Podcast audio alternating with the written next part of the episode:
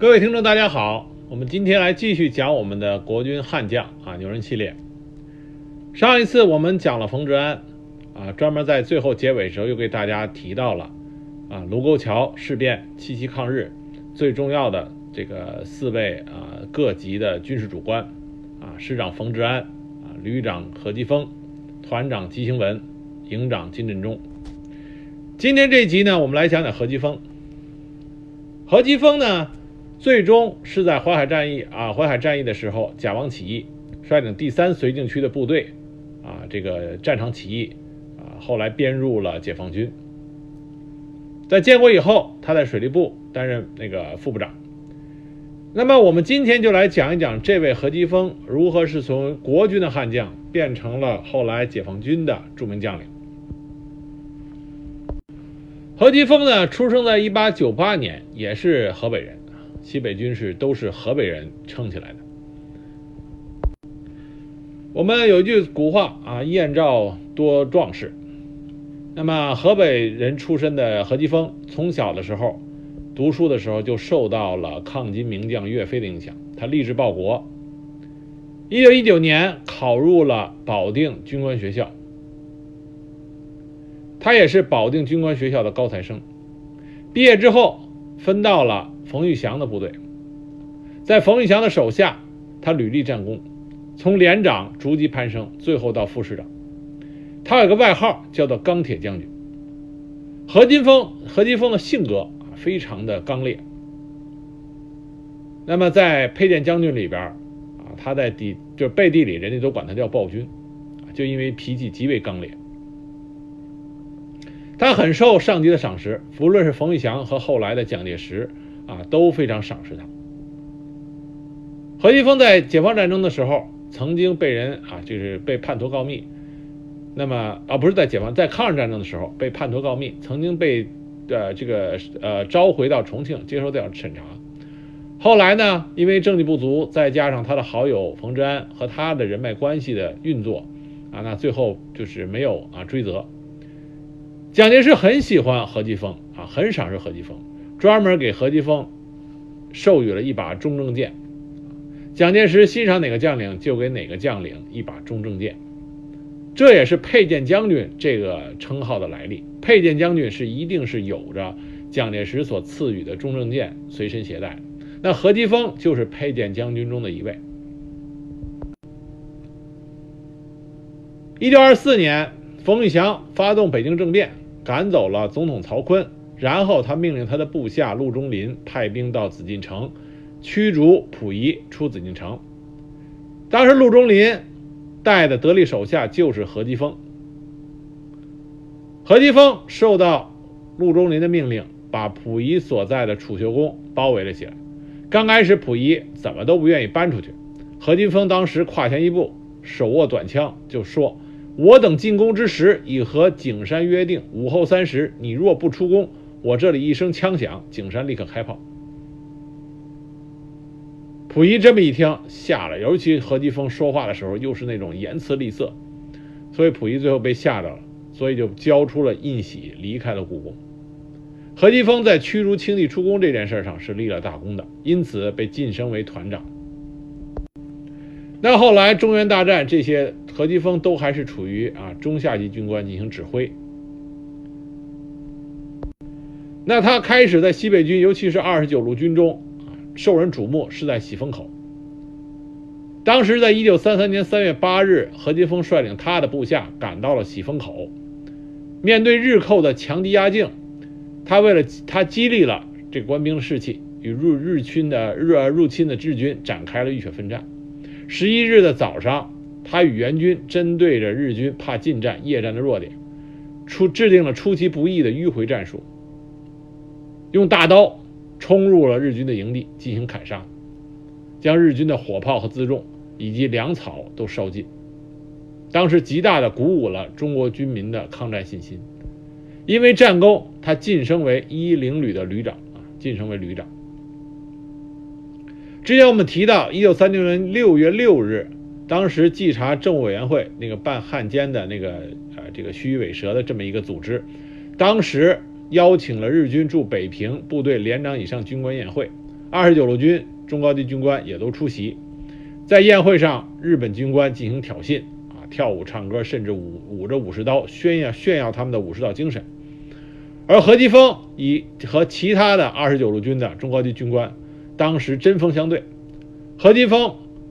为了压制日军的骄横气息，当时他跳上了桌子，唱了一支皇族歌，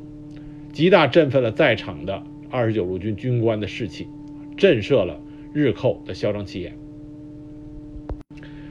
七七事变之前，何基沣他的旅防地是包括了西园、八宝山、卢沟桥和长辛店一带。卢沟桥一带是布防的重点。何基沣在宛平县城和卢沟桥布置了一个加强营，包括步兵四个连、轻重迫击炮各一连、重机枪一连，约一千四百人。平时，他们旅的官兵在何基沣的率领下进行军事训练，枕枕戈待旦，严阵以待。和日军对峙了近两年，期间日军经常滋事，派小股武装袭我岗哨，甚至在距二十九军阵地几百米处进行实弹演习。何基沣下令部下构筑严密工事，只要日军演习，那么他的部下必须进行相应的对抗演习。所以日军对何基沣，他们叫何基沣这支是顽固的抗日部队，他们是既头疼又憎恨，屡次给国民政府施压，希望将何基沣旅调走，但未能如愿。何基沣不仅训练自己的手下部队进行积极的抗战准备，同时也对民众进行抗日思想教育。他经常组织啊学生北平的大学生进行军训。当时在北平大学生啊的回忆中，何基沣他们这么描述何基沣的：说何基沣是有着一般北方人的面型，身子高大结实，穿的和大兵一样。要是不挂武装带，不扣领章，兴许人家都当他是一个大兵。每天早上五点，他必到队伍啊，必到他手下的这个军呃部队出操，升旗后开始讲话，不断的灌输给自己手下官兵抗战意识、抗战决心。所以何基沣的手下何基沣旅，他们的抗战热情和抗战准备都是非常充分。一九三七年六月，驻丰台的日军频繁的进行军事演习，这引起了何基沣的警觉。在七月七日，卢沟桥事变爆发前夕，他得到报告说日军要外出演习，枪炮、配备弹药与往日不同。他马上就电告了他的上司啊，这也是他的这个好哥们儿啊，三十七师师长冯治安，从而使得宛平县城和三十七师其他部队都有了这个日寇要突然袭击的准备。七七事变爆发当天。他于八日的黎明啊，因为是七七日七七七月七日晚间爆发的卢沟桥事变，八日黎明，何基沣就亲自赶到了宛平县城啊前沿阵地指挥作战，发出了与卢沟桥共存亡的命令。八日下午，国民党军二十九路军从长辛店以北及八宝山以南发起了反攻，与敌人进行了白刃战。打退日军，夺回了铁路桥和龙王庙等地。何基沣当时率领突击队亲自参加了这次战斗。当时因为日军的主力并没有到达，日军就动了小心思，啊，他们以和谈作为缓兵之计，等待援军。那何基沣认为这是日军的缓兵之计，于是和冯治安商议，希望趁着日寇大部分兵力没到的时候。于十日的夜间，出其不意的给丰台敌军啊日寇以歼灭性打击。可是二十九军高层当时没有允许，所以造成后来卢沟桥战事陷于被动。当时何基沣曾经受命与日军进行谈判，在谈判桌上，日方的代表樱井公然的提出要中方撤出宛平县城，撤换所有的军政指挥官。当时这种无理要求，何基沣当时就怒了，拍案而起。樱井他们。也是针锋相对啊，拿出了指挥刀，刀尖对着何基沣，何基沣立刻掏出了手枪，往桌子上一拍，说：“你敢动手，我就敢灭了你们。”当时这意思，当时日寇也是吓得啊，也没敢动手，所以何基沣转头就走，准备部队啊迎击敌人的攻击。何基沣很深知啊日军他们的这种狡猾的本性，他在十五日左右对军训学生训话的时候，据当时的学生回忆，他就说过啊。说现在政府叫我们停止战事，我们很体谅政府的苦心，但是诸位，战争是必然的，绝对不能避免。果不其然，日军将主力调齐之后，马上就大举进攻。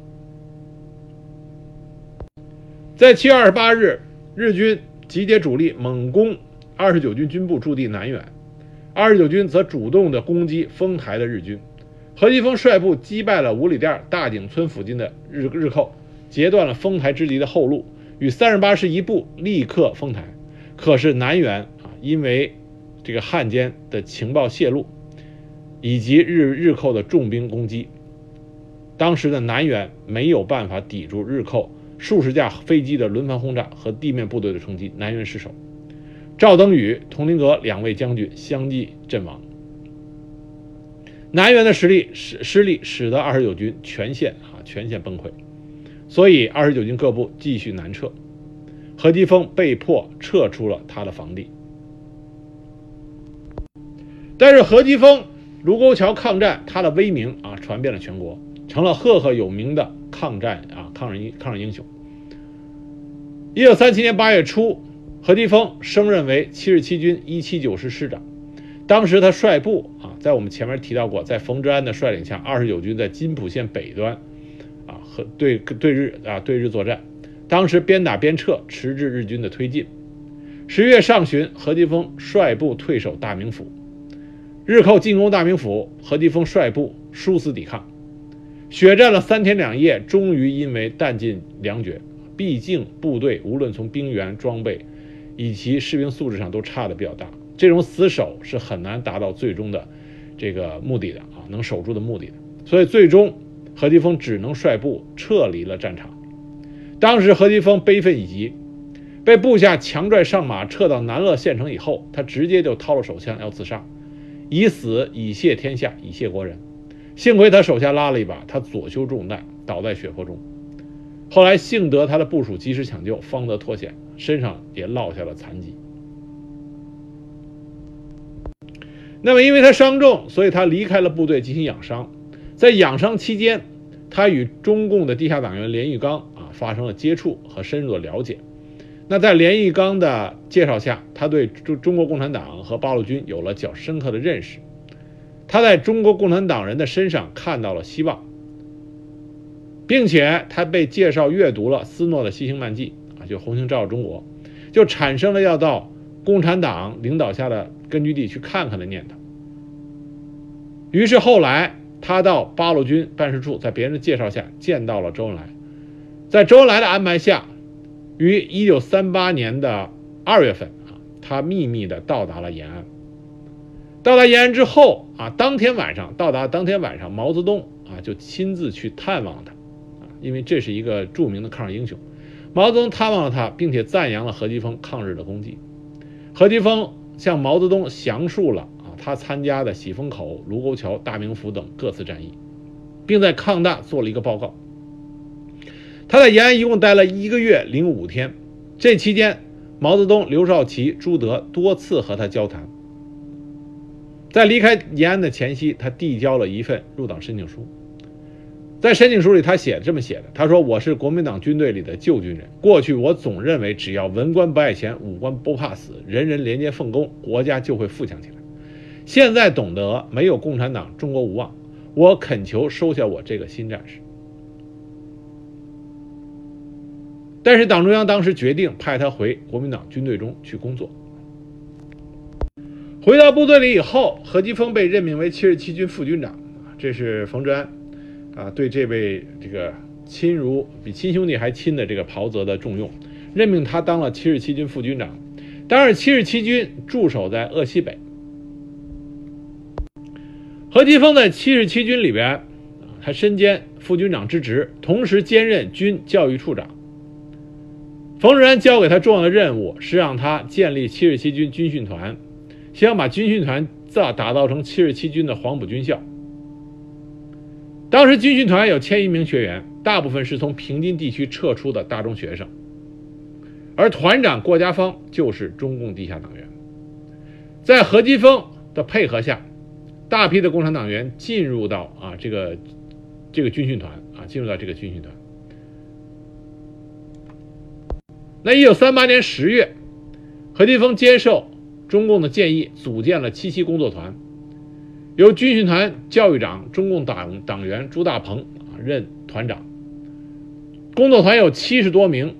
政治进步、有战斗经验的骨干学员组成，配备了五十支步枪、三挺轻机枪、两个掷弹筒、五万发子弹和二十个重迫击炮炮弹，在桐柏山区开展敌后游击战争。一九三八年十二月，七十七军副军部和所属单位移驻湖北的古城。次年一月，一九三九年一月。李先念率领新组建的新四军独立游击大队，自竹沟南下，到达四望山，希望在武汉的外围创建敌后抗日根据地。当时，李先念听取了朱大鹏关于何基峰的汇报。那么，当时党中央正式决定吸收何基峰成为中共特别党员。何基峰得到了朱大鹏的给呃传达的党组织的指示以后，非常激动。当时就立下誓言：没有共产党，中国就没有希望。自愿成为了共产党的一个新战士，他一定不辜负党的信任，一定为党好好工作。很快，七十七军副军部所属单位就建立了中共的秘密工委，七十七军中共秘密工委正式建立。同时，一大批中共领导的抗日救亡群众团体和著名人士。随着战区的后方机关西移，也到了七十七军军部所在地草甸。草甸当时成为啊周边一带抗日救亡中心，曾经获得了小延安的美称。这和何基沣的得力工作是分不开的。何基沣利用他的职务之便，给了新四军大批的军需品、弹药、武器、枪支的支援。七七工作团基本上是共产党领导下的重要部队。后来直接就加入新四军了。何基峰利用他军训团团长的身份，把军训团中很多接受了教育的进步青年注入到啊七十七军的这个基层组织组织里啊基层军官，所以七十七军尤其是何基峰兼任师长的一七九师，在政治面貌上非常的进步。虽然何基峰没有公开的党员身份，但是他的掩护下，大批的共产党员进入到啊进入到七十七军中，像特务师部特务连长和何基峰的警员，这都是中共的秘密党员。一九三九年夏，蒋介石下令国民党军师以上单位成立搜索队，一七九师的搜索队就直接由。当时，鄂西北的这个共产党组织，啊，共产党的这个组织直接啊直接组建，中共党员周正任队长。参加搜索队的一百余人，全部是由共产党员和积极分子和民先队员组成的。何基峰为派搜索队配备步枪一百余支、轻机枪三挺、手枪数支、电台一部。从而使得搜索队成为了名义上是国民党军队，实际上是共产党领导下的秘密工作的军事力量。一九四零年四月，一七九师的搜索队在周正的率领下东渡香河，参加了鄂豫挺进纵队，发展成了新四军的正规武装。是年冬，何基峰又以更巧妙的方式送给京山游击队的长短枪一百余支。一九三九年秋，他像上年一样向新四军慷慨捐赠了寒衣费一万元。就在何基沣利用他的身份给共产党的部队新四军给予极大的帮助的情况下，发生了一个重要的当时共产党啊一个叛徒啊叛变的事件。这就是中共地下情报史上比较著名的小象事件。小象。这个人指的是向乃光，他曾经任中共东北军工作委员会书记。一九三九年秋，在湖北的老河口，当时任中原军呃中原局友军工作部部长的向乃光向李宗仁自首，出卖了他所知道的所有党内机密。他的出卖是极其彻底的，只要他知道的共产党情报工作的细节，全部啊全部都交代了。那这个向乃光当时他负责的是友军工作部，所以他的叛变使得中共在东北军、西北军、川军等部的秘密活动遭受到了严重挫折，所以这是在中共情报战史上重要的一次失利。我们这里顺便啊岔开话题，具体讲一下这个小象事件，因为这个在啊正史里很少能看到。这个向乃光的叛变并不是他被捕或怎么样，他是主动的自首。是在一九三九年秋的某日，当时驻守在老河口的第五战区政治部来了一个佩戴着一七九师啊，就是何基丰任师长的这个师，佩戴着一七九师番号的青年军官，要求见第五战区政治部主任韦有成。韦有成出来接见的时候，这个军官自称叫向乃光，是中共中原局友军工作部部长，他有第五战区中共组织的绝密情况要报告。当时魏永成很惊讶，因为就这向乃光他所说出来的情况，他不敢相信啊，在中共情报工作中如此高地位的这么一个看着年轻有为的啊共产党人，居然会主动的自首，所以当时就邀请向乃光到他家中详谈。到了魏永成家中之后，向乃光就把中原局鄂西北、鄂中、豫南的中共情况，以及第五战区所属部队中的活动情况啊，一一细节一一就一一就道来。他并且他说，他的军装和证件都是从何基沣的部队中弄到的。他表示说自己决定脱离中共，向国民党投诚。这个向乃光，他是辽辽宁开原人，一九一五年出生。所以很年轻，还不到三十岁。他九一八事变以后进关流亡，在东北大学北平的东北大学读书期间参加了中共。他活动能力很强，一九三六年就担任了中共北平南区区委书记，专门从事对国民党军的统战联络工作。后来又任中共东北军工作委员会书记。可以说，中共在东北军中的很多工作都是由他掌握并且展开和负责的。那韦永成如获至宝，马上就向李宗仁啊这个汇报了向乃光投降的这个消息。李宗仁格外重视，直接亲自宴请向乃光。据当时李宗仁秘书尹明艳回忆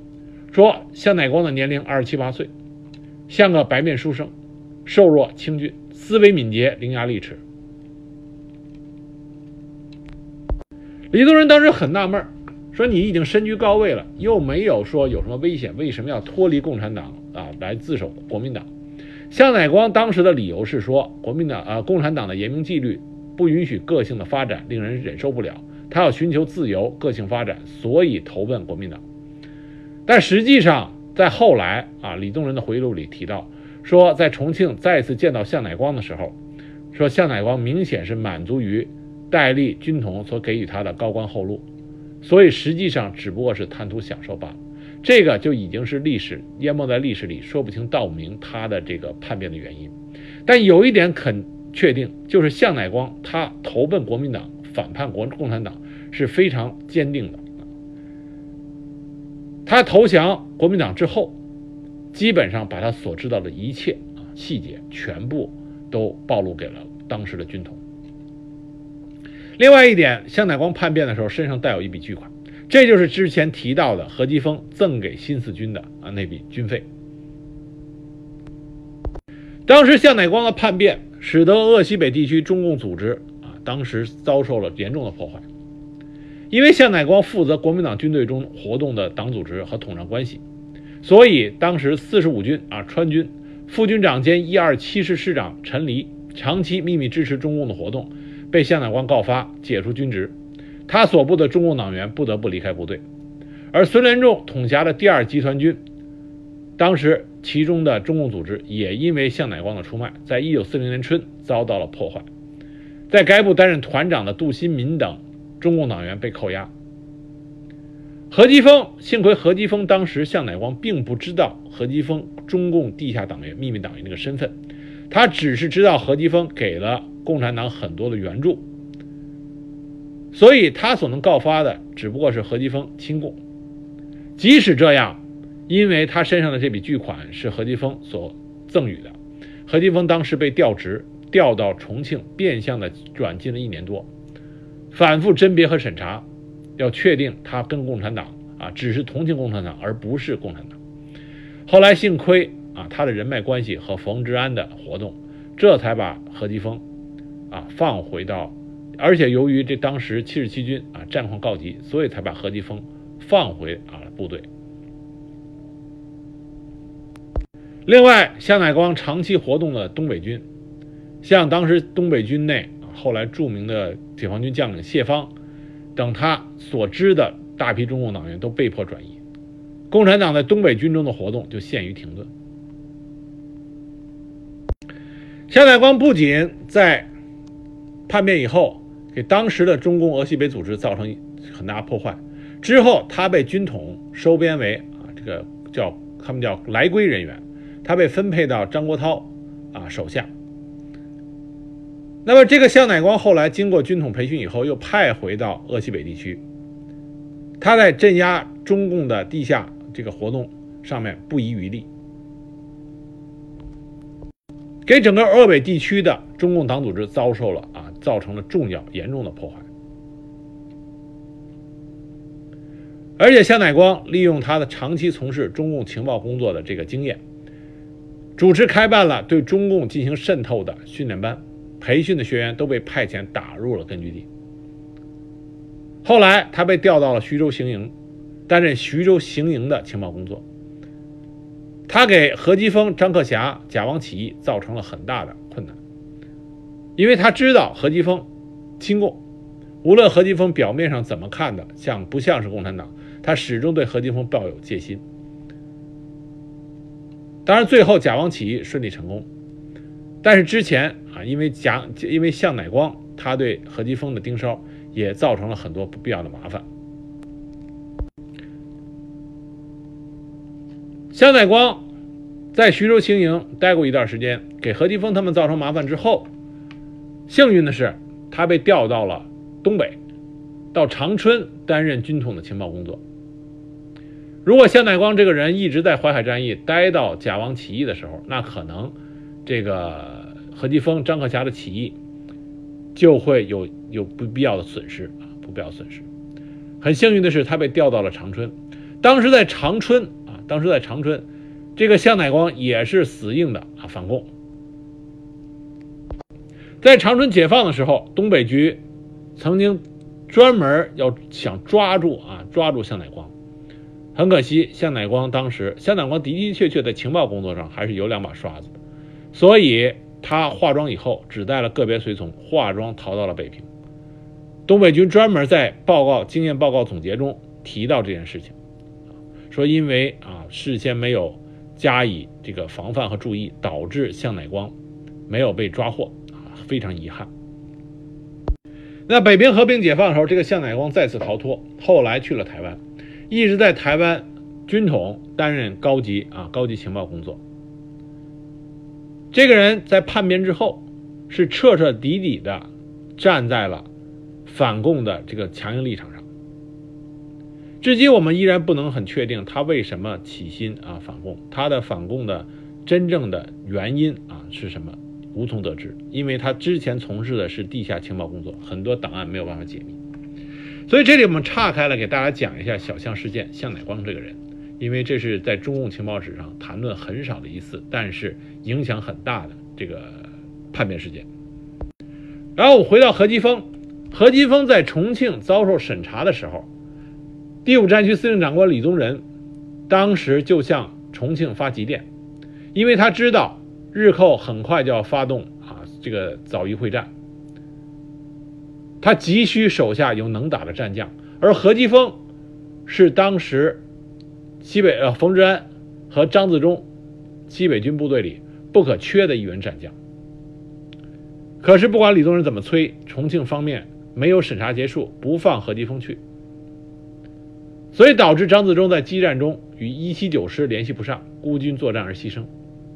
如果当时一七九师的师长是何基沣，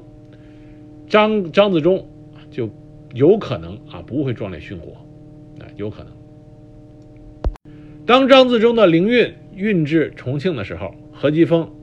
当时在重庆，亲自啊面向自己兄长的灵运啊，悲痛至极。因为何基沣在抗日前线威名赫赫，是抗日的一员战将，而且打仗的确是很厉害。审查中又审查不出来什么落到实啊实处的这个问题，最后蒋介石亲自请何基沣吃饭压惊，给他军费，赠送了中正舰，让何基沣官复原职。审查结束，回归部队。那何基沣回到第五战区以后，仍仍然任一七九师师长，驻守荆门。当时他专门查到，通过新四军的帮助，他查到杀害张自忠将军的。日军的指挥官叫做横山武彦，当时官任大佐，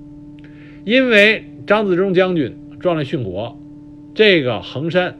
升任为十八旅团少将副旅团长，正是驻守在何基沣一九师一七九师的对面。何基丰性如烈火，决定一定要替张自忠将军报仇，要干掉这个横山武彦。横山武彦知道何基沣在他对面的国军中也是心惊肉跳，因为日军中流传着说与何基沣作战无异于与猛虎搏斗。何基沣在日寇那边也是威威名赫赫，所以这个横山武彦一直啊对这个何基沣防范的很严，很防防范的很严。何基丰这个时候和新四军通力配合，拿到了横山武彦行动的一个路线的绝密情报。最终，何基丰设伏，将横山武彦这个杀害张自忠将军的凶手，在伏击战中击毙，当时用手榴弹炸死的，啊，为张自忠将军在天之灵报了仇。当蒋介石发动这个和和共产党啊和新四军闹摩擦，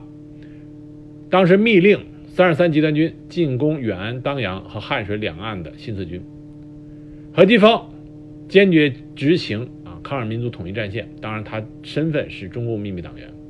他宣传教育他的官兵，要和新四军通力合作，一致抗日，抵制蒋介石制造分裂的反攻阴谋。何基沣对他手下的部队，不仅是领他们打仗，同时对他们进行爱国主义教育，共同抗日统一战线这种教育。所以何基沣对手下部队的掌握。和他部队的政治面貌都是当时非常好的。对于上面蒋介石一力要求啊对新四军进行摩擦，他都是写假战报啊搪塞过去。一九四二年冬，因为治军有方，训练有素，适应实战，纪律优良，他当时被三十三集团军总司令呈报战区司令长官嘉奖。一九四三年九月，因为屡立战功，何基沣升任为七十七军军长兼一七九师师长。他升任军长以后，和三十三集团军副司令另外一个中共特别党员张克侠有了较多的来往。张克侠和何基丰虽然在西北军中多年共事多年，但是两人的关系并不十分密切。为什么呢？因为这两个人性格不太一样。何基丰虽然啊有着亲共嫌疑，但是他本人啊看着和其他的军官和高层将领是打成一片的。这是为什么冯治安跟他关系那么好？何基丰看上去表面上看一些行为像一个旧军人，那张克侠不一样，张克侠很进步，而且为人很正派，所以他为人正派，就和其他的这些旧军人习气比较重的啊袍泽关系没并不是很密切。有兴趣的同同呃这个听众，有兴趣的听众可以去看一下《配电将军》那部电影。那部电影里边对这两个人的性格不呃这个不同，其实描述的啊比较比较反映了当时的情况。尽管如此，何基沣和张克侠两个人依然通过啊，虽然两个人没有暴露身份，互相之间都不知道对方是中共的秘密党员，但是凭借着他们独特的政治嗅觉和意识，两个人就越走越近。在他们互相知道身份之前，两个人就已经啊，已经在为西北军的出路进行过多次的探讨。那么，解放战争开始之后，何基丰就随着冯治安在第三绥靖区啊驻防，他担任的是第三绥靖区副司令长官，张克侠也担任的是第三绥靖区副司令长官。最终在淮海战役中，两个人率领第五十九军全部和第七十七军大部共两万多人，于十一月八日清晨在贾汪、台儿庄地区正式起义，这就是著名的贾汪起义。贾汪起义，从某种程度来说是非常啊，对对国民党政府是震动极大，对当时的解放军也是帮助极大。为什么这么讲呢？和其他起义不同的地方在于，甲汪起义的部队已经完成了从国民党部队向解放军部队的一个面貌的转换，基本完成了。也就是说，他们换上衣服就是解放军。这也是为什么在甲汪起义之后，何基沣仍然啊，这个当时直接把这个部队就编为了第三野战军第三十四军。何基沣任军长，并且参加了渡江战役。他的改编非常的快，因为部队已经完全啊，完全这个是符合解放军的这个要求和标准。他的军事主官像郭家芳这种师长都是中共党员。只不过从地下变到地上而已。甲汪起义的部队，它的规模也是解放战争中最大的，最大的规模，同时部队的当时的准备也是最完善的，这是非常非常难得的。连历来很爱挑刺儿的谭震林，当时淮海战役指挥官之一的谭震林，都对甲汪起义的作用啊评价是非常高的。解放战争中，很多其他的国民党部队起义之后，都发生过共产党派去的政工工干部受伤或者是被杀这种情况，还有叛逃这种情况。比如说河南起义的时候，陈明仁的部队啊，程潜和陈明仁湖南起义，当时陈明仁部队就发生了大规模的叛逃，这是后来四野青树坪之战的起因。那么甲汪起义的部队啊，相当稳定。这和何基沣和张克侠他们的努力工作是功不可没的。解放之后，何基沣脱离了军职，先后担任了国家水利部副部长和农业部副部长。有意思的是，何基沣他的秘密党员身份在长期是得不到啊，很多人都不知道。比他更明显的张克侠也是很长时间都不知道他是共产党员。建国之后，何基沣更多的是以啊国民党起义将领的这种身份出现在公众面前的，是属于民主人士。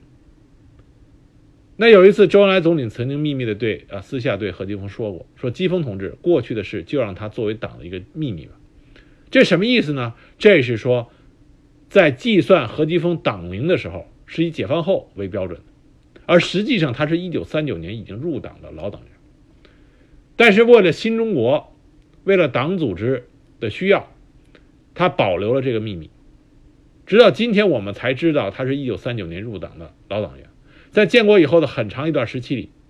啊，都没有人知道他是共产党员，也只以为他是国民党起义将领。